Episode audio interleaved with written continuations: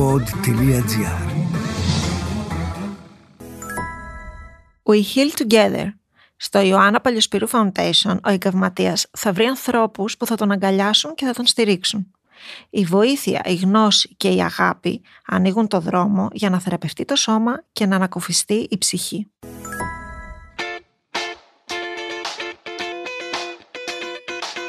Δύναμη, μαχητικότητα, πάθος. Άνθρωποι που στις ανατροπές της ζωής απαντούν με θέληση, αισιοδοξία και χαμόγελο. Προσωπικότητες που εμπνέουν και γίνονται παράδειγμα προς μίμηση. Είμαι η Ιωάννα Παλιοσπύρου και σε αυτό το podcast φιλοξενώ πρόσωπα που γράφουν τη δική τους δυνατή αφήγηση ζωής.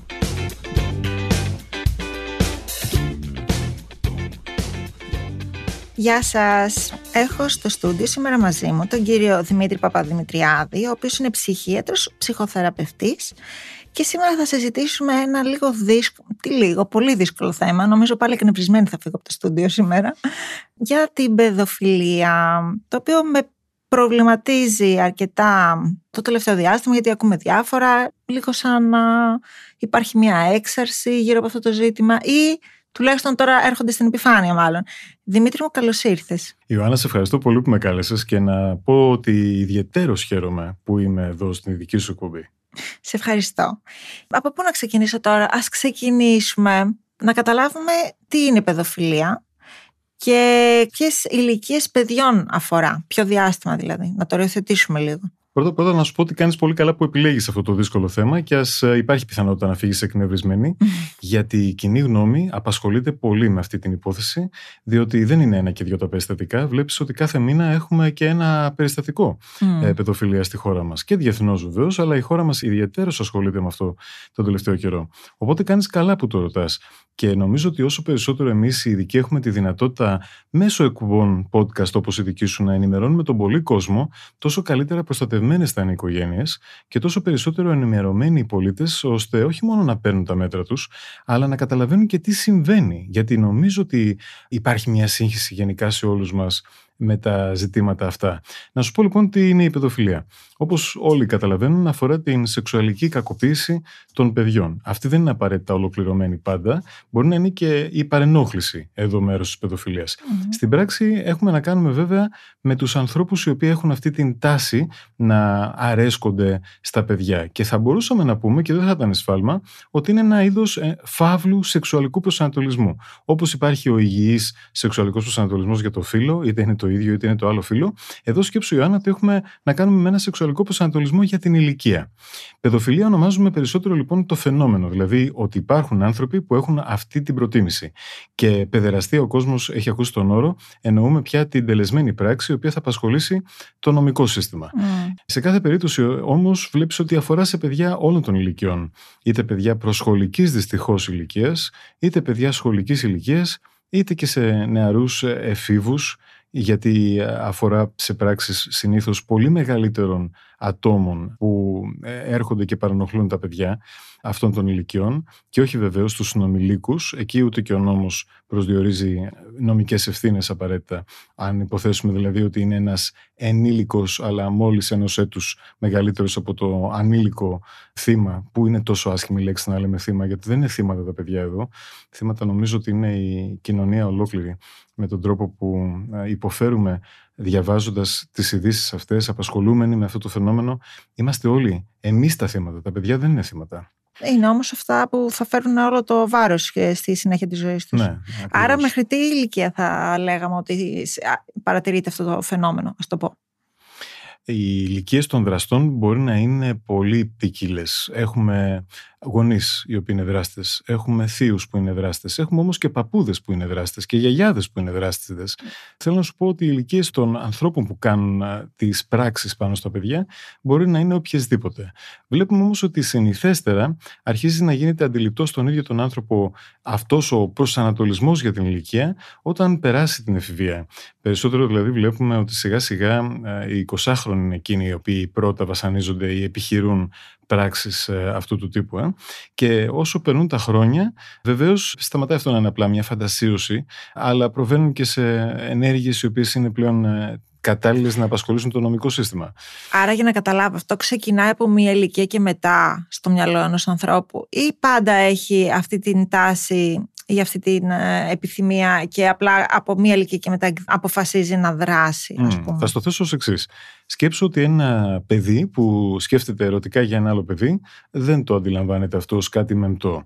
Ίσως το ίδιο και ένας έφηβος. Όταν όμως ε, μεγαλώνει σιγά σιγά ένας άνθρωπος και συνειδητοποιεί ότι ακόμα έχει αυτή την προτίμηση, σαν να έχει κολλήσει βελόνα δηλαδή στην ε, σεξουαλική του επιθυμία για τα παιδιά, που πλέον δεν είναι συνομιλικά του, αλλά είναι πολύ μικρότερά του και εκείνος έχει προχωρήσει, αλλά δεν έχει οριμάσει κατάλληλα. Έχει προχωρήσει όμως στην ηλικία, τότε αντιλαμβάνονται και εκείνοι ότι κάτι τρέχει, κάτι δεν πάει καλά με τον εαυτό τους. Και δεν σου κρύβω ότι ορισμένες φορές έρχονται σε εμάς, τους ειδικούς, άνθρωποι που έχουν αυτό τον προσανατολισμό για την ηλικία για να ζητήσουν βοήθεια. Το αντιλαμβάνονται δηλαδή. Γιατί εγώ θα έλεγα ότι το θεωρούν φυσιολογικό στο μυαλό τους. Όχι, αντιλαμβάνονται και ξέρουν πολύ καλά, γι' αυτό και παίρνουν και πολλά μέτρα και προφυλάξεις και θα έλεγα ότι ωρεοποιούν και όλες τις ενέργειες όταν αυτές απασχολήσουν το νομικό σύστημα. Θα σου δώσω παραδείγματα, αν θέλεις μετά, ναι, αυτή τη ωρεοποίηση. Αλλά είναι γεγονός ότι καταλαβαίνουν ότι πρόκειται για κάτι το μεμπτό, κάτι που η κοινωνία ασφαλώς καταδικάζει. Και γι' αυτό κάποιοι που έχουν την τάση, αλλά δεν έχουν ακόμα προβεί σε ενέργειες, συνήθως άνθρωποι με ηλικίες μεταξύ 20 και 30, θα έλεγα, έρχονται σε εμά του ειδικούς ενίοτε και ζητούν βοήθεια για να μην νιώθουν έτσι. Μπορείς να μου δώσεις να μου πεις ε, ένα παράδειγμα, μια περίπτωση που έχει έρθει και σου έχει πει ότι εγώ έχω αυτές τις σκέψεις στο μυαλό μου συνέχεια. Τι μου συμβαίνει, πούμε, ότι καταλαβαίνω ότι κάτι πάει λάθος, αλλά τι είναι αυτό; Ναι, καθόλου φωτογραφικά ασφαλώς και ναι, πολύ ναι, γενικά θα σου πω ότι έρχονται καμιά φορά νεαροί ενήλικες περισσότερο σε μένα έχουν τύχει άρενες, όχι γυναίκες. Αυτό μπορείς να μου το εξηγήσεις. Γιατί αυτό συμβαίνει μόνο στους άντρες; Δεν συμβαίνει μόνο στους άντρες, αλλά. Μια Στο γυναίκα... 90% όμως. Mm, θα σου εξηγήσω, Ιωάννα. Μια γυναίκα αναμένεται από την κοινωνία να είναι τρυφερή με τα παιδιά. Ε. Οπότε αυτό που ε, για έναν άντρα θα το καταλογίσει η κοινωνία παρατηρώντας το ως ας πούμε ασέλγεια, το να έρθει κοντά στο παιδί, να παρενοχλήσει βάζοντας τα χέρια σε ακατάλληλα σημεία ή κάνοντας υπερβολικά πολλές αγκαλιές, σε μια γυναίκα ενδέχεται να περάσει απαρατήρητο mm. ή να μην είναι τόσο μεμπτό. Οπότε, αν θέλεις, μια γυναίκα μπορεί να κρυφτεί περισσότερο. Γι' αυτό και πολλές παιδόφιλες γυναίκες πρέπει να σου πω, Ιωάννας, απασχολούνται σε δουλειές οι οποίες φέρνουν τις ίδιες κοντά σε παιδιά. Δεν είναι απαραίτητο ότι θα κάνουν πράξεις ολοκληρωμένες που θα τραυματίσουν άσχημα τα παιδιά, αλλά είναι γεγονός ότι θα έρθουν κοντά στα παιδιά. Θα αγκαλιάζουν τα παιδιά, θα τα χαϊδεύουν τα παιδιά και επιζητούν δουλειές οι οποίες θα τις φέρουν κοντά. Το ίδιο ισχύει βέβαια και για τους άνδρες. Θα τους δεις ως προπονητές. Θα τους δεις ως ιερείς στην Εκκλησία, στα κατηχητικά. Και υπάρχουν πολλά περιστατικά διεθνώς, mm. ε, όχι μόνο στην Ορθόδοξη Εκκλησία και στην Καθολική Εκκλησία πάρα πολλά και έχουν ε, και τεράστια σκάνδαλα κιόλας απασχολήσει την επικαιρότητα. Και βεβαίως θα τους δεις ως δασκάλους, θα τους δεις σε επαγγέλματα εν ολίγης, που φέρνουν τους ίδιους σε μια εγκύτητα με τα παιδιά.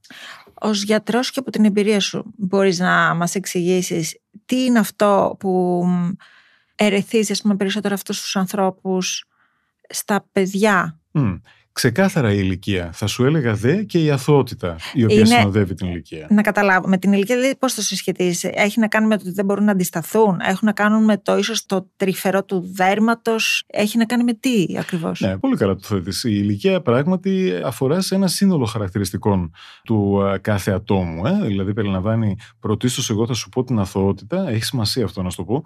Και βεβαίως όπως το λες, τα χαρακτηριστικά του προσώπου, του δέρματος ακόμα ακόμα, της μυρωδιάς ακόμα ακόμα. Έχεις δίκιο σε αυτό που λες. Είναι λοιπόν ένας πραγματικός σεξουαλικός προσανατολισμός για την ηλικία. Ολότελα φαύλος βέβαια και πολύ καταναγκαστικός και οι λόγοι για τους οποίους αναπτύσσεται αυτός ο προσανατολισμός παραμένουν, πρέπει να σου πω, αδιευκρίνιστοι στην επιστήμη μας. Έχουμε όμως καταλήξει σε κάποια πρώτα συμπεράσματα που είναι χρήσιμα λίγο να τα συζητήσουμε. Α, ναι, ε, βέβαια, ως προς την ακαδημαϊκή, θα έλεγα ματιά στα πράγματα περισσότερο και όχι ως προς την ε, προφύλαξη της κοινωνίας. Διότι ένας παιδόφιλος, και αυτό το λέω για να το ακούσουν οι γονείς που σίγουρα παρακολουθούν το podcast σου, ότι θα περάσει απαρατήρητος αν το θέλει και θα φτάσει πραγματικά να απασχολήσει και την οικογένεια του παιδιού που υπήρξε εδώ ε, το αντικείμενο της έλξης, αλλά και του νομικού συστήματος, μόνο αν το παιδί έρθει μπροστά, που δεν θα το κάνει εύκολα βέβαια, γιατί απειλείται πολλές φορές, γιατί αισθάνεται ενοχές το ίδιο. Όταν όμως πραγματικά θα έρθει το παιδί να το αναφέρει και τότε και μόνο τότε μπορεί να γίνει παρατηρήσιμη συμπεριφορά. Αλλιώς μπορεί εκείνος να προφυλάσσεται τόσο καλά, ο παιδόφιλος εννοώ ο Ιωάννα, mm-hmm. που πραγματικά πραγματικά να μην τον παίρνει χαμπάρι κανείς. Έτσι, ένας παππούς, απαρατήρητος, ένας ιερέας σε ένα χωριό, μπορεί να κάνει αυτές τις πράξεις για χρόνια ολόκληρα και δεκαετίες σε πολλά παιδιά και να μην γίνει αντιληπτός. Δυστυχώς. Και βέβαια, καμιά φορά έρχονται και σε μένα τα παιδιά πια που έχουν ε, ταλαιπωρηθεί με αυτήν την ασέλγεια σε μεγαλύτερη ηλικία όταν είναι ενήλικες και ζητούν τη βοήθειά μου για να ξεπεράσουν το τραύμα πια. Ε, και μου λένε ότι πραγματικά δεν καταλάβαιναν και τι συνέβαινε τότε. Οπότε ε, καταλαβαίνεις ότι και η αναφορά των ίδιων των παιδιών σε ενηλίκους για το τι συμβαίνει στα ίδια δεν είναι πάντα πάρα πολύ εύκολη και για τον επιπλέον λόγο όχι μόνο ότι απειλούνται αλλά ότι δεν καταλαβαίνουν και τι είναι. Δεν το θεωρούν απαραίτητα μεμπτό. Ίσως το θεωρούν κανονικό. Είναι πολύ φυσιολογικό. Καλά, αυτό το ένα ακούσει, έπιστο πρόσωπο. Το έχω ακούσει και εγώ πολλές φορές ότι περιστατικά που μπορεί να έχουν συμβεί σε παιδική ηλικία τα παιδιά θεωρούν ότι αυτά συμβαίνουν ίσως σε κάθε σπίτι ή σε κάθε παιδί. Το θεωρούν δηλαδή κανονικότητα. Πόσο σωστά το θέτεις. Ακριβώς αυτό συμβαίνει λοιπόν, Ιωάννα. Ναι, ε, το θεωρούν μια κανονικότητα. Και το δυστύχημα ασφαλώς είναι ότι αν συνειδητοποιούν ε, τι έχει αφήσει πίσω τους στην ψυχή τους μεγαλώνοντας και συνειδητοποιούν και τη διαφορά που πρέπει να είχε η δική τους παιδική ηλικία με την ανέμελη ενδεχόμενα παιδική ηλικία άλλων παιδιών που δεν ήταν, όπως είπαμε με αυτή την άχαρη λέξη, θύματα. Γιατί δεν ακούμε ποτέ ενήλικες που έχουν υποστεί κάτι τέτοιο να το επικοινωνούν; Θα σου πω, οι ενήλικες τον τελευταίο καιρό τουλάχιστον, επειδή υπάρχει αυτό το μεγάλο κίνημα, όχι μόνο το μητού, αλλά ένα κίνημα θα έλεγα εξωτερήκευσης της ψυχής μας στη δημόσια σφαίρα, στην κοινωνία, όχι μόνο στην οικογένεια. Και αυτό βεβαίως εμείς το καταλαβαίνουμε περισσότερο με το μη του στη χώρα μας, αλλά εγώ πρέπει να σου πω ότι είναι λίγο ευρύτερο. Και ίσως αυτό να έχει συμβάλει και λιγάκι η δική μας επιστήμη. Δηλαδή ότι η ψυχοθεραπεία δεν είναι ταμπού πια. Οπότε ένας άνθρωπος που ανοίγεται πρώτα στην ψυχοθεραπεία ενδεχομένως να καταθέσει και την ε, εμπειρία του, τα βιώματά του και στη δημόσια σφαίρα μετά. Βλέπουμε όμως ότι σιγά σιγά και οι ενήλικοι ανοίγονται. Βλέπεις δηλαδή ενηλίκους τώρα τώρα, εγώ έχω στο μυαλό μου, ας πούμε, ηθοποιούς που αναφέρονται στην δύσκολη εμπειρία τους ως παιδιά με τέτοιες υποθέσεις. Και μπράβο τους, διότι ενδυναμώνουν άλλους ανθρώπους που έχουν τα σφράγιστα μυστικά αυτά τα τραύματα να τα φέρουν στην επιφάνεια. Γιατί ξέρεις, και εμείς για να μπορέσουμε να δουλέψουμε με ψυχοθεραπευτές, θα χρειαστεί να σκαλίσουμε εκείνα τα τραύματα, να τα επισκεφτούμε μαζί με τους ανθρώπους που έχουν ταλαιπωρηθεί, με ασφάλεια βέβαια, στον ασφαλή χώρο της ψυχοθεραπείας και με τον ε, εξειδικευμένο ειδικό ως καθοδηγητή εδώ, ώστε να μπορέσουμε να μεταβολήσουμε σωστά αυτά τα επτασφράγιστα μυστικά που ταλαιπωρούν την ψυχή σκιωδώς στο παρασκήνιο της ανθρώπινης εμπειρίας. Αλλά θα σου πω λοιπόν ότι υπάρχει και ντροπή ακόμα και δυστυχώς υπάρχει. Υπάρχει ενοχή επίσης. Πολλοί άνθρωποι αισθάνονται τρομακτικά μειονεκτικοί επειδή έχουν υποστεί αυτές τις ενέργειες. Προφανώς και υπάρχουν. Απλά αναφέρουμε ότι αφού το δουλέψει κάποιος και πάει στον ψυχοθεραπευτή του μετά από αρκετά χρόνια νιώθω ότι πάλι ποτέ δεν είναι έτοιμος κανένας να μιλήσει ανοιχτά για κάτι τέτοιο. Εξαρτάται. Νομίζω ότι πολλοί άνθρωποι, και αυτό είναι και ζήτημα προσωπικότητας ασφαλώς, αλλά και του μεγέθους σου ομολόγου του τραύματος, είναι έτοιμοι να μιλήσουν, μιλούν. Και νομίζω ότι ανακουφίζονται κιόλας, γιατί ακριβώς αυτό το απόστημα επιτέλους πάει, έστω και με κάποια τεράστια καθυστέρηση.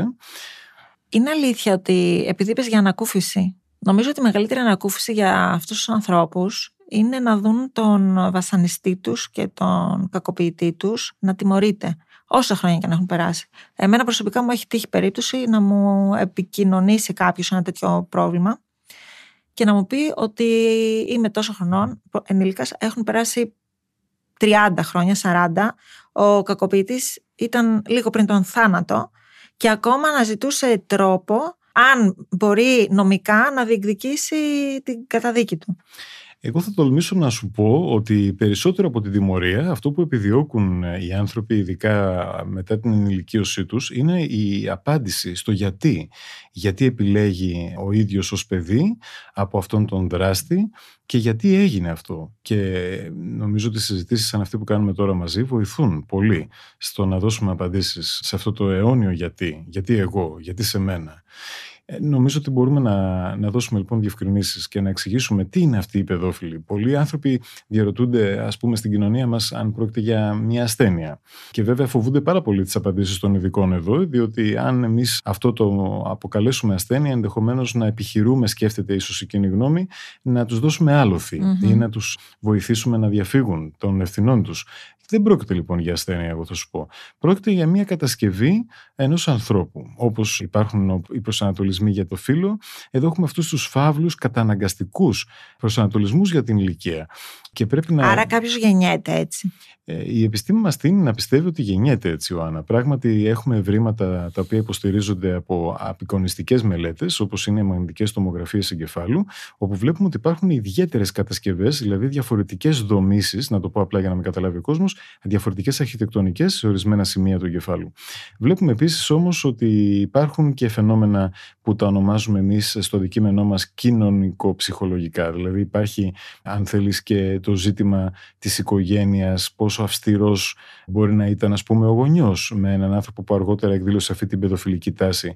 Εδώ υπάρχει μια φιλοσοφική προσέγγιση στο ζήτημα που ίσως να συνδυάζεται με τη γενετική προδιάθεση. Α πούμε λοιπόν ότι ένας άνθρωπος μπορεί να έχει μια γενετική προδιάθεση και την εκδηλώνει εφόσον υπάρξουν και κάποιες άλλες προποθέσει. Όπως, ας πούμε, μια αυστηρή οικογένεια που δεν βοήθησε έναν άνθρωπο να οριμάσει ψυχικά, αλλά παρέμεινε εκείνος ανώριμος, παιδικόμορφος, παρορμητικός όπως είναι τα παιδιά παρορμητικά και συνέχιζε να αρέσκεται αν θέλεις ή να έλκεται στα παιδιά με τα οποία ένιωθε μόνο αποκλειστικά και μόνο ασφαλής. Έτσι λοιπόν η προτίμησή του με τα παιδιά τον κάνει να νιώθει τον ίδιο ακόμα παιδί και ακόμα ασφαλής. Ω γιατρός, θα έλεγες ότι ακόμα και όταν ένας άνθρωπος λόγω γενετικής προδιάθεσης έχει φτάσει σε ένα τέτοιο σημείο, ή είτε ακόμα και λόγω του περιβάλλοντός του, ότι είναι κάτι που δεν μπορεί να το ελέγξει, ότι είναι οι ορμές τέτοιες που δεν μπορεί να τις διοχετεύσει κάπως αλλιώς. Είναι πράγματι, Ιωάννα, η πιο σπουδαία ερώτηση αυτή που κάνεις, διότι ε, θα σου πω από την ε, εμπειρία τη συλλογική που έχουμε στο δικείμενό μου, ότι υπάρχουν εκείνοι οι άνθρωποι που καταλαβαίνουν τι νιώθουν και δεν θέλουν να νιώθουν έτσι. Αντιλαμβάνονται όμως ότι είναι μια καταναγκαστική επιθυμία αυτή που έχουν, την οποία δεν θέλουν, θα ήθελαν να μην τους συμβαίνει.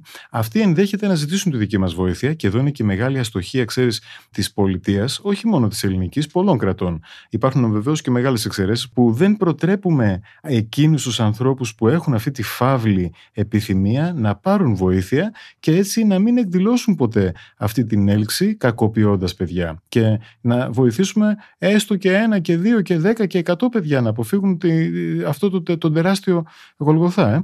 Ε, υπάρχουν όμως και εκείνοι οι οποίοι Ιωάννα, δεν θα έρθουν ποτέ σε εμάς.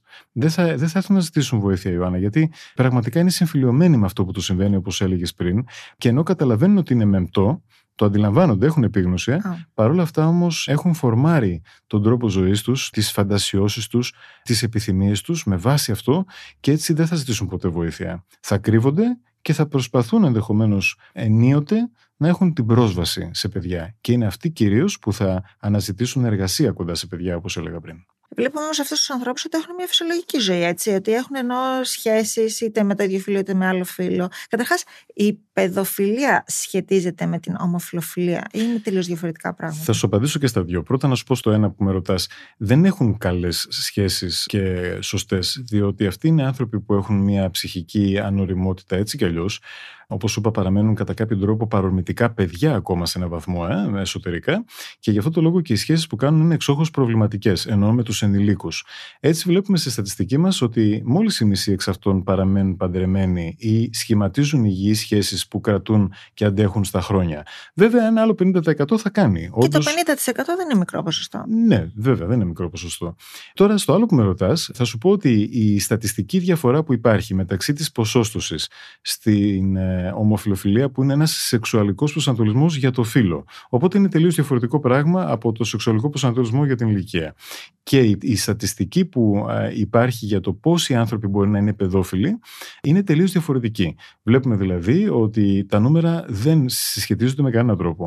Έτσι δεν μπορούμε να συζητήσουμε για ομοφιλόφιλους παιδόφιλους ούτε για το ότι οι ομοφιλόφιλοι ενδέχεται να είναι παιδόφιλοι. Αυτή είναι μια παρεξήγηση νομίζω που καλά κρατεί από μια παλαιότερη αντίληψη για τα ζητήματα αυτά που ομογενοποιούσε αν θέλεις τις, όπως τις ονομάζαμε παλιά παρεκκλήσεις με τελείως άστοχο βέβαια όρο γιατί δεν πρόκειται για παρεκκλήσεις ο σεξουαλικός προσανατολισμός για το φύλλο είναι μια φυσιολογική παραλλαγή της σεξουαλικότητας πρέπει να σου πω αλλά Υπάρχει από τότε ως κακό εννοούμενο υπονοούμενο, ας πούμε. Mm. Στην πραγματικότητα, θα σου πω ότι οι παιδόφιλοι μπορεί να έχουν έλξη και για τα δύο φύλλα, και για κορίτσια και για αγόρια, και αυτό το βλέπεις πολλές φορές στις ειδήσεις. Ακούς, ας πούμε, ότι κάποιος κακοποίησε κορίτσια και αγόρια Πολύ συχνά θα το ακούσεις. Δεν είναι δηλαδή αποκλειστικός ως προς το φύλλο. Είναι ως προς την ηλικία. Ναι, ναι. Θέλω λίγο να το δούμε πιο λίγο έξω από την Ελλάδα και λίγο να το πιάσουμε από το παρελθόν προς το σήμερα. Δηλαδή, ξέρουμε ότι παλιότερα πολλά παιδιά παντρευόντουσαν από μικρές ηλικίες. Όχι στην Ελλάδα, αλλά γενικότερα σου λέω τώρα. Που εκεί είναι ένα δείγμα παιδοφιλίας. Δηλαδή γινόντουσαν και γίνονται ακόμα γάμοι παιδιών με και ηλικιωμένους ακόμα. Κοίταξε, πολιτισμικά υπάρχουν διαφορές από χώρα σε χώρα σε ορισμένα ζητήματα, όπως ας πούμε είναι ο γάμος. Ο γάμος μεταξύ πολύ γυρεότερων ανθρώπων σε σχέση με την ύφη, ας πούμε, που είναι παιδί ακόμα, σε ορισμένες χώρες εξυπηρετούσε ανάγκες κοινωνικές σε χώρες πολύ φτωχές, όπως θα τολμήσω να σου πω στην Ινδία, αλλά και στην ελληνική επικράτεια πολλά πολλά χρόνια πριν, εννοούνταν ένας γάμος ανήλικης θυγατέρας με έναν ε, σχετικό ευκατάστατο αλλά μεγαλύτερης ηλικίας γαμπρό, ας πούμε στην ελληνική επαρχία, με σκοπό τη διασφάλιση όχι μόνο της ίδιας αργότερα στη ζωή, γιατί προέρχεται είπαμε από μια φτωχή οικογένεια, αλλά και τη οικογένεια της φτωχής συνολικά. Δηλαδή θα μπορούσαν να υπάρχουν ωφέλη για όλη την οικογένεια από αυτό το γάμο. Καλά, Τώρα... εγώ μιλάω για ηλικίες μεταξύ 10 και 12. Όχι 16-17. Για 10 και 12 σου μιλάω εγώ. λοιπόν, είναι γεγονός ότι αυτό συνέβαινε και συμβαίνει ακόμα σε κάποια μέρη του κόσμου. Βέβαια, εκεί ο γαμπρός δεν ήταν ότι επωφελούνταν από αυτή την συνθήκη της ανισότητας της οικονομικής. Πολλές φορές πρέπει να σου πω ότι δεν ήταν και ολοκληρωμένη η γάμη αυτή. Με την έννοια ότι δεν επιθυμούσε απαραίτητο ο γαμπρός πριν ενηλικιωθεί η νύφη να έχει πλήρη σεξουαλικές σχέσεις. Και είναι γεγονός ότι αναμένεται κιόλας να ε, ε, κάνει αυτή την ε, ενέργεια, δηλαδή το γάμο, διότι ήταν ένα μια κοινωνική επιταγή. Ότι όφιλε ο ίδιος να είναι ένας προστάτης, ο οποίος θα πάρει κάτω από την ε, περιουσία του και την ε, σκέπη του την οικογένεια αυτή και τη θηγατέρα αυτή την πολύ νεαρή. Ε, δεν είναι απαραίτητο όμως ότι ήταν ένας παιδόφιλος εκείνος, ο οποίος υποφελούνταν από τις καταστάσεις της ανισότητας. Οπότε είναι μια πολιτισμική παραλλαγή του γάμου περισσότερο, θα έλεγα, ως συμβολέου κοινωνικού παρά τις έλξεις mm-hmm. της σεξουαλικής. Ωραία, άρα τα περιστατικά που ακούμε σήμερα είναι ότι απλά υπάρχει έξαρση ή απλά τώρα έρχονται στην επιφάνεια και τα μαθαίνουμε εμείς και ε, ήταν έτσι από πάντα. Απλά το κρύβαμε και το κουκουλώναμε. Θυμάσαι που σου έλεγα πριν ότι υπάρχει μια γενετική προδιάθεση σε αυτά. Και σου είπε επίσης ότι αυτή η γενετική προδιάθεση ενδέχεται να πυροδοτείται όταν και οι συνθήκες είναι κατάλληλες. Σου έδωσα ένα, ένα από τα πολλά παραδείγματα, ίσως μιας αυστηρής οικογένειας. Μπορώ να σου δώσω και ένα ακόμα, να έχουν οι ίδιοι οι παιδόφιλοι κακοποιηθεί ως παιδιά και να επιδιώκουν μέσω της αλλαγής στη συνειδησιακή τους κατάσταση και της προσπάθειάς τους να μεταβολήσουν το φαινόμενο, αυτό που συνέβη στα ίδια δηλαδή, να ταυτίζονται με αυτή την ανώριμη σεξουαλική παραλλαγή και έτσι να εκδηλώνουν τα ίδια την παιδοφιλία για να μπορέσουν να επιβιώσουν ως ενήλικες τα ίδια με την σκέψη ότι υπήρξαν τα ίδια κακοποιημένα. Προσπαθούν δηλαδή να το κανονικοποιήσουν για να δικαιολογήσουν τον πόνο. Το είπες καλύτερα από το είπα εγώ. Εγώ νομίζω ότι ε, έτσι όπως το είπα, μάλλον μπέρδεψα του Σοκράτης σου. το είπες πολύ πιο σωστά. Για να απαντήσω λοιπόν στην ερώτησή σου, δεν είναι ότι υπάρχει τώρα έξαρση. Ακριβώς επειδή πρόκειται για ένα φαινόμενο που έχει και τη γενετική του προδιάθεση, θα σου έλεγα ότι τα ποσοστά λίγο πολύ είναι σταθερά γενικώς. Και αυτό που συμβαίνει τώρα είναι ότι έρχονται στο φως της επικαιρότητας. Είναι ότι η δημοσιογραφία τα ανακαλύπτει, τα προβάλλει και καλά κάνει, καθώς επίσης, όπως λέγαμε πριν, ενδυναμώνονται οι άνθρωποι και μιλούν για αυτό που τους έχει συμβεί. Αφού αναλύσαμε το πρόβλημα, ας πάμε λίγο στη λύση του. Γιατί το κάθε πρόβλημα πρέπει να του δίνουμε και μια λύση για να λέμε ότι έχει και νόημα συζήτηση, έτσι. Η λύση κατά τη γνώμη σου, φαντάζομαι είναι η ψυχοθεραπεία, αλλά αυτό είναι πολύ δύσκολο κάποιος να το αναγνωρίσει, να πάει και να το πετύχει. Ε, είναι μακρύς ο δρόμος. Υπάρχει κάποια άλλη λύση και ποια κατά τη γνώμη σου είναι η ιδανική εντός οικών θα το βάλω τιμωρία; Θα σου πω πρώτα πρώτα ότι είναι τέτοια η φύση του προβλήματος εδώ και η περιπλοκότητα τόσο μεγάλη που πραγματικά δεν υπάρχει μια εύκολη λύση. Έχεις δίκιο. Θα σου πω όμως τι κάνουν άλλες χώρες. Στη Γερμανία υπάρχει το project Tankefeld, θα το ονομάζαμε το πρόγραμμα του σκοτεινού πεδίου, το οποίο χρηματοδότησε πρώτη ως ιδιώτης η Volkswagen, η γνωστή μας αυτοκινητοβιομηχανία και το γερμανικό κράτος βέβαια στην πορεία, το οποίο έχει παρατήματα πλέον σε όλη τη Γερμανία και κάνει το εξής Ιωάννα. Προσκαλεί εχέμηθα όλους εκείνους οι οποίοι έχουν αυτές τις παιδοφιλικές τάσεις να έρθουν σε βοήθεια από τους ειδικούς ώστε να μην γίνουν ποτέ παιδεραστές, να μην απασχολήσουν δηλαδή το νομικό σύστημα, να μην κάνουν ενέργειες για τις οποίες και οι ίδιοι θα μετανιώσουν μετά ηθικά. Έτσι λοιπόν ανοίγει αν θέλεις μία πόρτα εδώ της επιστήμης με αυτό το project στη Γερμανία, η οποία σύμφωνα με τους δημιουργούς του προγράμματος έχει ήδη βοηθήσει πάνω από 4.000 ανθρώπους που έχουν προσέλθει για βοήθεια, να μην φτάσει ποτέ κάποιος τελικά να πάρει στο λαιμό του τα παιδιά. Στην χώρα μας, αν κάνουμε μια αναγωγή στα στατιστικά τα διεθνή, θα πρέπει να σου πω ότι υπολογίζουμε πως έχουμε γύρω στους 50.000 ενεργούς παιδόφιλους σήμερα. Τι; Αυτό σημαίνει ότι έχεις γύρω στους 50.000 ανθρώπους που εκδηλώνουν αυτή την τάση προς τα παιδιά, οι οποίοι δεν έχουν απαραίτητα όμως κάνει τις πράξεις. Είναι ενεργοί δηλαδή με την έννοια τι εννοώ, ότι το σκέφτονται. Ε. Ναι, και αν δεν έχουν κάνει τις πράξεις όμως, φαντάζομαι ότι αυτοί κάπου θα αναζητούν κάποια βίντεο. Κάποια, δηλαδή θα κινούν όλη, όλη την υπόλοιπη βιομηχανία. Ακόμα και αν δεν κάνουν ποτέ την ίδια την πράξη, το ε, έγκλημα. Είναι οι ερωτήσεις σου τόσο εύστοχες. Γιατί κάθε φορά που μου λες κάτι, με βοηθάς και εμένα να, να σκεφτώ επίσης κάτι και να σου πω. Να, τώρα μόλις ε, θυμήθηκα κάτι που πρέπει να σου πω. Ένας άλλος τρόπος για να βοηθήσουμε είναι αυτό που λες. Υπάρχουν σε πολλές χώρες οι εξής ενέργειες. Παράγεται υλικό το οποίο είναι κατάλληλο, όσο και αν σου ακούγεται φρικτό αυτό που θα ακούσεις, κατάλληλο υλικό με κινούμενα σχέδια για να βοηθήσει αυτούς τους ανθρώπους που έχουν αυτές τις φαντασιώσεις να τις αντιμετωπίσουν και να τις επεξεργάζονται ώστε να μην φτάνουν στα ίδια τα παιδιά. Κάτσε, κάτσε, κάτσε τώρα γιατί με μπέρδεψες. Δηλαδή υπάρχει υλικό τύπου ας πούμε, πώς να το πω τώρα; σχέδια. Ε, δηλαδή, ναι, σεξουαλικής ναι, πράξης ναι. όμως με παιδιά, με κινούμενα σχέδια και αυτό πώς θα τους βοηθήσει. Σωστά, αυτό σωστά. φαντάζομαι ότι μπορεί και να τους φουντώσει. Σωστά. Όχι, τον αντίον έχει ε, αποδειχθεί ότι μπορεί να βοηθήσει στο να αναχαιτίζεται το πέρασμα από την φαντασίωση στην πράξη. Κοίτα, Ποιος είναι ο σκοπός μας; Ο σκοπός μας των ειδικών, αλλά βεβαίως και της κοινωνίας, ελπίζω, είναι να σώσουμε όσο περισσότερα παιδιά γίνεται. Mm-hmm. Οπότε, ενέργειες οι οποίες δεν έχουν κόστος στις ψυχές των ανθρώπων, εννοώ στα παιδιά, και οι οποίες μπορεί να είναι, αν θέλεις, τελείως προσωπικές και ατομικές, είναι προτιμότερες εν προκειμένου. Διότι θέλω να με πιστέψεις πως καμιά φορά το να προσπαθούμε να κυνηγήσουμε αυτό το φαινόμενο με έναν τρόπο τέτοιο που εξωθεί ακόμα περισσότερο στο σκοτάδι τους δυνητικούς δράστες δεν θα βοηθήσει απαραίτητα την προσπάθειά μας να γλιτώσουμε τα παιδιά. Δηλαδή, κάλιο να μην ικανοποιηθεί, αν θέλεις, το εύλογο ηθικό ζητούμενο που μπορεί να έχει η κοινωνία να τους κρεμάσουμε, έτσι το λέω με χιούμορ, ή να τους τιμωρήσουμε πολύ αυστηρά, προκειμένου να σώσουμε παιδιά και του αντίον να φέρουμε αυτούς τους ανθρώπους στο φως για να ζητήσουν τη βοήθεια που μπορούν να λάβουν. Ναι, αλλά προφανώς υπάρχουν και περιπτώσεις που θα σου πούν ότι εγώ δεν θέλω να βοηθηθώ, γιατί αυτό που νιώθω μου αρέσει και θέλω να συνεχίσω να το νιώθω ή και να το κάνω. Οπότε δεν πρόκειται ούτε βοήθεια να αναζητήσουν, Άρα θα πρέπει αναγκαστικά να ε, αυτοί οι άνθρωποι ναι. κάπως να τιμωρούνται. Ιωάννα, κοίτα, αυτούς τους έχεις ε, έχεις δίκιο. Τους έχεις χαμένους έτσι κι αλλιώς. Το μήνυμα που πρέπει να περνάει η κοινωνία εδώ είναι ότι πρέπει να τιμωρείται η πράξη. Ξέρεις, δεν μπορούμε να τιμωρήσουμε ποτέ τις φαντασιώσεις ε, ούτως ή άλλως. Δηλαδή, είναι αδύνατο να μπορούμε να έχουμε πρόσβαση στις φαντασιώσεις του ανθρώπου. Αλλά αυτό που πρέπει να τιμωρήσουμε είναι οπωσδήποτε οι τελεσμένες πράξεις. Εκεί βεβαίως πρέπει η τιμωρία να είναι πάρα πολύ αυστηρή και αυτό να είναι εντελώς ευανάγνωστο. Τώρα δεν είναι, ξέρεις, πολύ αυστηρή τιμωρία. Είναι σε ένα βαθμό, μοιάζει αυστηρή, θα έλεγα. Γιατί το, το σύστημα τελικά αφήνει αυτούς τους ανθρώπους ελεύθερους μετά από κάποια χρόνια. Πρέπει να είναι λοιπόν τιμωρία πολύ αυστηρή με την έννοια ότι αποτρέπει, λειτουργεί αποτρεπτικά.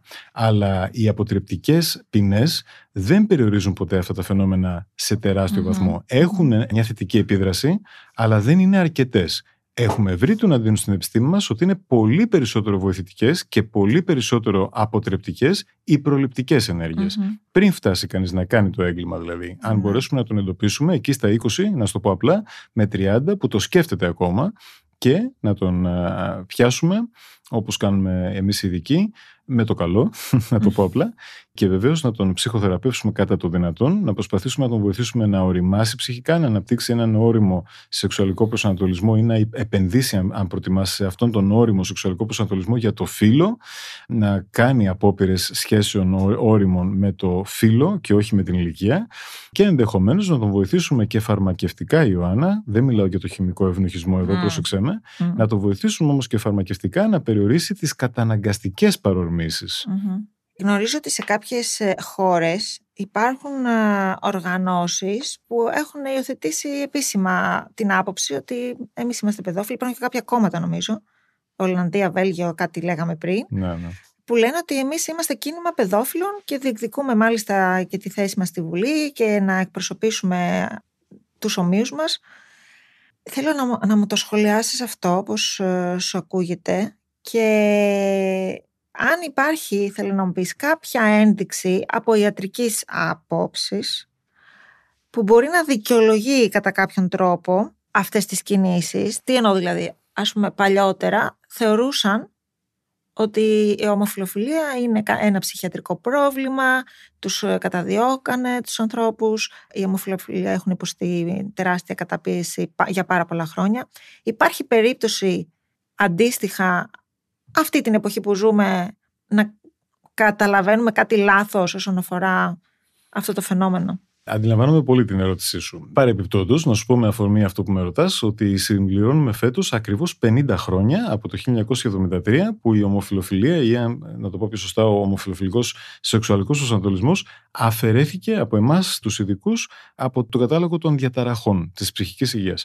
Επομένως, η επιστημονική κοινότητα απεφάνθη πριν από ακριβώς 50 χρόνια ότι δεν πρόκειται για κάτι τέτοιο. Σου είπα βέβαια, αν θυμάσαι πριν στην αρχή της κουβέντας μας, ότι ούτε ο σεξουαλικός προσανατολισμός για την ηλικία είναι μια ψυχική διαταραχή. Είναι ένας φαύλος προσανατολισμός οπωσδήποτε, τον οποίο ασφαλώς και η κοινωνία δεν πρέπει ποτέ να αποδεχτεί, ούτε και εμείς οι ειδικοί ασφαλώς θα τον αποδεχτούμε ποτέ, αλλά είναι γεγονός ότι δεν, δεν είναι ακριβώς διαταραχή. Τώρα θα μου πεις, μα μου έλεγες γιατρέ μου πριν ότι θα κάνουμε ψυχοθεραπεία, θα δώσουμε φάρμακα, τι στο καλό, αφού δεν είναι διαταραχή. Ναι, και παρόλα αυτά δεν πρόκειται όμως για μια διαταραχή. Με μια έννοια δηλαδή είναι μια παρέκκληση, είναι μια παραφιλία όπως τα λέμε αυτά τα φαινόμενα, αλλά δεν είναι όμως διαταραχή με την έννοια του νοσήματος, αν καταλαβαίνεις τι εννοώ, όπως το καταλαβαίνει ο κόσμος δηλαδή. Δεν είναι ένα ψυχικό νόσημα, δεν πάσχει κανείς ξαφνικά από αυτό και δεν θεραπεύεται κιόλας. Μπορούμε να βοηθήσουμε τους ανθρώπους, έλεγα πριν, να οριμάσουν σε μια άλλη κατεύθυνση, ε, να εξελιχθούν διαφορετικά στη ζωή. Λοιπόν, για να σου πω τώρα αυτό που μου λες για τα κόμματα. Κοίτα, οι όριμες κοινωνίες, ακόμα και αυτούς τους ανώριμους ανθρώπους, οπωσδήποτε τους συμπεριλαμβάνουν. Δεν τους απομονώνουν και δεν τους απορρίπτουν, με την έννοια ότι όπως σου έλεγα πριν, είναι καλύτερα να βρίσκονται όλα στο φως για να σκεφτούμε τι μπορούμε να κάνουμε, παρά να εξωθούμε στο σκοτάδι. Γιατί από το σκοτάδι μπορούν να εφορμήσουν πολλοί άνθρωποι με έναν καταναγκαστικό τρόπο, όπως είπα πριν, σε ενέργειες εξαιρετικά κολάσιμες και ποινικά να απασχολήσουν το σύστημα και να το κάνουν μάλιστα με την απαραίτητη επιτίδευση ώστε να μην γίνουν αντιληπτοί. Και έτσι ποτέ να μην το μαθαίνουμε κιόλας. Μετά από 20 χρόνια μπορεί να το μαθαίνουμε. Είναι καλύτερα λοιπόν όλα να βρίσκονται στο φως. Αν με ρωτάς λοιπόν εάν θα θέλαμε να δίνουμε βήμα σε τέτοιους ανθρώπους να μιλήσουν για αυτό που αισθάνονται, εγώ ως ειδικός, αλλά βέβαια εγώ είμαι και ψυχίατρος, ίσως τα βλέπω και με μια τελείως ε, διαφορετική ματιά. Ε. Δεν έχω τον τρόπο με τον οποίο τα αντιλαμβάνεται ενδεχόμενα ο μέσος άνθρωπος που μας ακούει τώρα. Θα σου πω όμως, σαν ψυχίατρος, ότι θα προτιμούσα να βγαίνουν μπροστά και εγώ να ξύνω το κεφάλι μου πώς θα βοηθήσω, για να αποφύγουμε να θυματοποιηθούν και άλλα παιδιά. Τώρα, τα κόμματα βέβαια είναι ε, πραγματικά μια, θα έλεγα, φοβερή εξέλιξη αυτού της ελευθερίας που δίνει μια προηγμένη κοινωνία με τη δημοκρατία της, αποδεχόμενη όλα τα ανθρώπινα δικαιώματα, αναγνωρίζοντάς τα, ακόμα και σε αυτούς τους ανθρώπους να έχουν βήμα. Ακόμα και σε αυτούς. Από την άλλη, όμως, δεν με τρομάζει. Περισσότερο θα με τρόμαζε ο αποκλεισμός του οποιοδήποτε παρά το να τον συμπεριλάβουμε και να μπορούμε να κάνουμε κάτι γι' αυτό. Τώρα, βέβαια, εσύ θα μου πεις και θα έχεις δίκιο, αν το σκέφτεσαι ήδη, ότι γιατρέ μου μου είπες πριν 50.000 ότι έχουμε στην Ελλάδα. Δηλαδή, αν στις εκλογές της επόμενε 25 Ιουνίου αυτοί κατεβούν ω κόμμα. Τι θα γίνει στη χώρα μας, ε; Λοιπόν, το λέμε χιούμορ ασφαλώς. Αλλά ναι, νομίζω ότι εμείς πρέπει να σκεφτόμαστε πάντα λίγο περισσότερο. Πώς θα το πω. Πώς λέμε στο σκάκι, 7 κινήσεις μετά. Έτσι πρέπει να σκέφτεται η κοινωνία μας, καθοδηγούμενη από τους πολιτικούς της και τους επιστήμονες, να σκέφτεται κάποια βήματα παρακάτω και να μην στέκεται απλά στο θυμό, Ιωάννα. Γιατί ο θυμός θα μας βοηθήσει μόνο εμάς να εξηλαιωθούμε, να βγάλουμε το άχτι μας, να εκδηλώσουμε δηλαδή τον εκνευρισμό μας, την απογοήτευσή μας, το παράπονό μας, αλλά δεν θα αλλάξει τίποτα στην πράξη, γιατί αυτοί θα συνεχίσουν να υπάρχουν. Mm. Όπως σου είπα, υπάρχει μια γενετική προδιάθεση. Τα στατιστικά είναι αμήλικτα. Θα είναι πάντα παρόντες. Θα σκοτώσεις 10, θα υπάρχουν άλλοι 10 που θα γεννηθούν μεθαύριο. Δεν είναι λοιπόν ένας καλός τρόπος. Ο καλύτερος τρόπος είναι η προληπτική ιατρική εδώ. Και αφού λέμε για την προληπτική, ας πάρουμε λίγο για να κλείσουμε το θέμα από την πλευρά των γονιών. Γιατί είπες πριν ότι ένας παιδόφιλος μπορεί πάρα πολύ καλά να καμουφλάρει αυτό που είναι και αυτό που αναζητά. Ο γονιός όμως τι επιλογές έχει; Και ως προς το να εκπαιδεύσει το παιδί, είτε να μιλήσει είτε να αντιδράσει και ο ίδιος πώς μπορεί να, να είναι πιο προσεκτικός; Και αυτή, Άννα, είναι η ερώτηση του ενός εκατομμυρίου, υποθέτω. Ε. λοιπόν, θα σου πω το εξής. Στην χώρα μας, και όχι μόνο βέβαια στη χώρα μας, γιατί λέμε καμιά φορά όλο η Ελλάδα και η Ελλάδα καημένη. Έχει κάνει μεγάλη πρόοδο η Ελλάδα, πρέπει να σου πω. Αλλά τέλος πάντων και στη χώρα μας ακόμα είναι ταμπού το να συζητάμε με τα παιδιά για τέτοια ζητήματα. Δηλαδή, οι γονείς πολύ δύσκολα θα συζητήσουν με τα παιδιά σχολικής ηλικίας ζητήματα που αφορούν τη σεξουαλική λειτουργία και το σεξ. Τέλος πάντων, για να το απλοποιήσω δεν τα συζητάνε. Ντρέπονται να τα συζητήσουν. Αισθάνονται ότι έτσι μπορεί να ας πούμε οδηγήσουν τα παιδιά σε τέτοιου είδους παρεκκλήσεις όπως τις έλεγαν είπαμε παλιά. Νομίζω ότι είναι σφάλμα. Νομίζω ότι οι γονείς πρέπει να δίνουμε τη δυνατότητα στα παιδιά μέσω της συζήτησης γύρω από το σεξ, γύρω από τη σεξουαλικότητα, να δίνουμε στα παιδιά το ελεύθερο με αυτόν τον τρόπο όταν θα έχουν περιέργεια για το οτιδήποτε ή όταν κάποιος προσεγγίζει να διακρίνουν τι είναι ε, σωστό εδώ και τι είναι λάθος. Να διακρίνουν τι είναι ηθικό και τι δεν είναι ηθικό. Και να έχουν τη δυνατότητα, χωρίς ενοχές ή ντροπή, να συζητήσουν με τους γονείς. Πιστεύεις ότι ένα παιδί μπορεί να το κάνει αυτό; Αν έχουμε κάνει μια κατάλληλη προπαίδεια με το παιδί, έχουμε βοηθήσει το παιδί νωρίτερα με, μέσω της συζήτησής μας να αισθάνεται ασφάλεια, καθόλου ενοχές, καθόλου ντροπή, να συζητήσει για οποιαδήποτε περίεργη σκέψη έρθει στο μυαλό ή οποιαδήποτε περίεργη κίνηση γίνει πάνω του από έναν άλλον ενήλικα τότε το παιδί ενδέχεται να έρθει σπίτι και να τα συζητήσει μαζί μας. Όταν αποφεύγουμε πολύ συστηματικά, γιατί δεν νιώθουμε οι ίδιοι καλά να το κάνουμε, να συζητάμε οτιδήποτε σχετικό, τότε δημιουργούμε, όπως σου έλεγα πριν, σκοτάδια. Και όπου υπάρχουν σκοτεινά σημεία, δυστυχώς αναπτύσσεται μούχλα. Είναι λοιπόν σκόπιμο εδώ πραγματικά οι γονείς να καταλάβουν ότι κακώς διαμαρτύρονται, για παράδειγμα, όταν προβάλλονται, και στο λέω γιατί είναι επίκαιρο αυτό, ταινίες που αφορούν ζητήματα τέτοιου ενδιαφέροντος στα σχολεία. Του αντίον θα έπρεπε να επιδιώκουμε να υπάρχουν προβολές τέτοιες στα σχολεία και να ανοίξει συζήτηση και στα σχολεία και στο σπίτι μας για τα ζητήματα αυτά. Γιατί έτσι θα βοηθήσουμε πολλούς ανθρώπους να απενοχοποιηθούν και να οριμάσουν σωστά και να προφυλάξουν τον εαυτό τους κυρίως εδώ. Λοιπόν, ε, είπαμε πάρα πολλά. Ελπίζω να δώσουμε τροφή για σκέψη. Δημήτρη, μου σε ευχαριστώ πάρα πολύ. Πραγματικά τώρα θα μπορούσαμε να καθόμαστε εδώ να μιλάμε πολλές μέρες για αυτό το θέμα. Αλλά έτσι μια πρώτη επαφή και νομίζω οι κυριότερες απορίες ε, τις λύσαμε, έχουν λυθεί. Ιωάννα μου, εγώ σε ευχαριστώ πάρα πολύ και ελπίζω ότι ο κόσμος που θα ακούσει αυτό που είπαμε σήμερα να τα ακούσει με ψυχραιμία και σκεπτόμενος όπως έλεγα πριν τις 7 κινήσεις μετά στη σκακέρα για να μπορέσουμε να αναχαιτησουμε αυτό το τσουνάμι που είναι τσουνάμι επειδή το ρίχνει φως η δημοσιότητα και να θυμούνται αυτό ακριβώς που είπα πολλές φορές μέσα στην κουβέντα μας. Καλύτερα φως παρά σκοτάδι σε αυτά τα θέματα. Αυτό θα κρατήσω. Σε ευχαριστώ πολύ. Να είσαι καλά. Ήταν το podcast Ιωάννα με την Ιωάννα Παλιοσπύρου. Μια παραγωγή του pod.gr. Μπορείτε να ακούτε τα podcast που σας ενδιαφέρουν στο pod.gr, Spotify, Apple Podcast, Google Podcast και σε όποια άλλη εφαρμογή ακούτε podcast από το κινητό σας.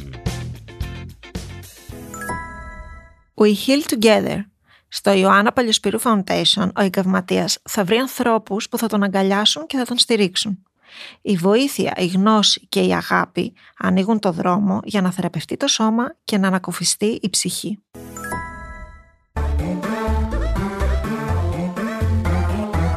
Pod.gr. Το καλό να ακούγεται.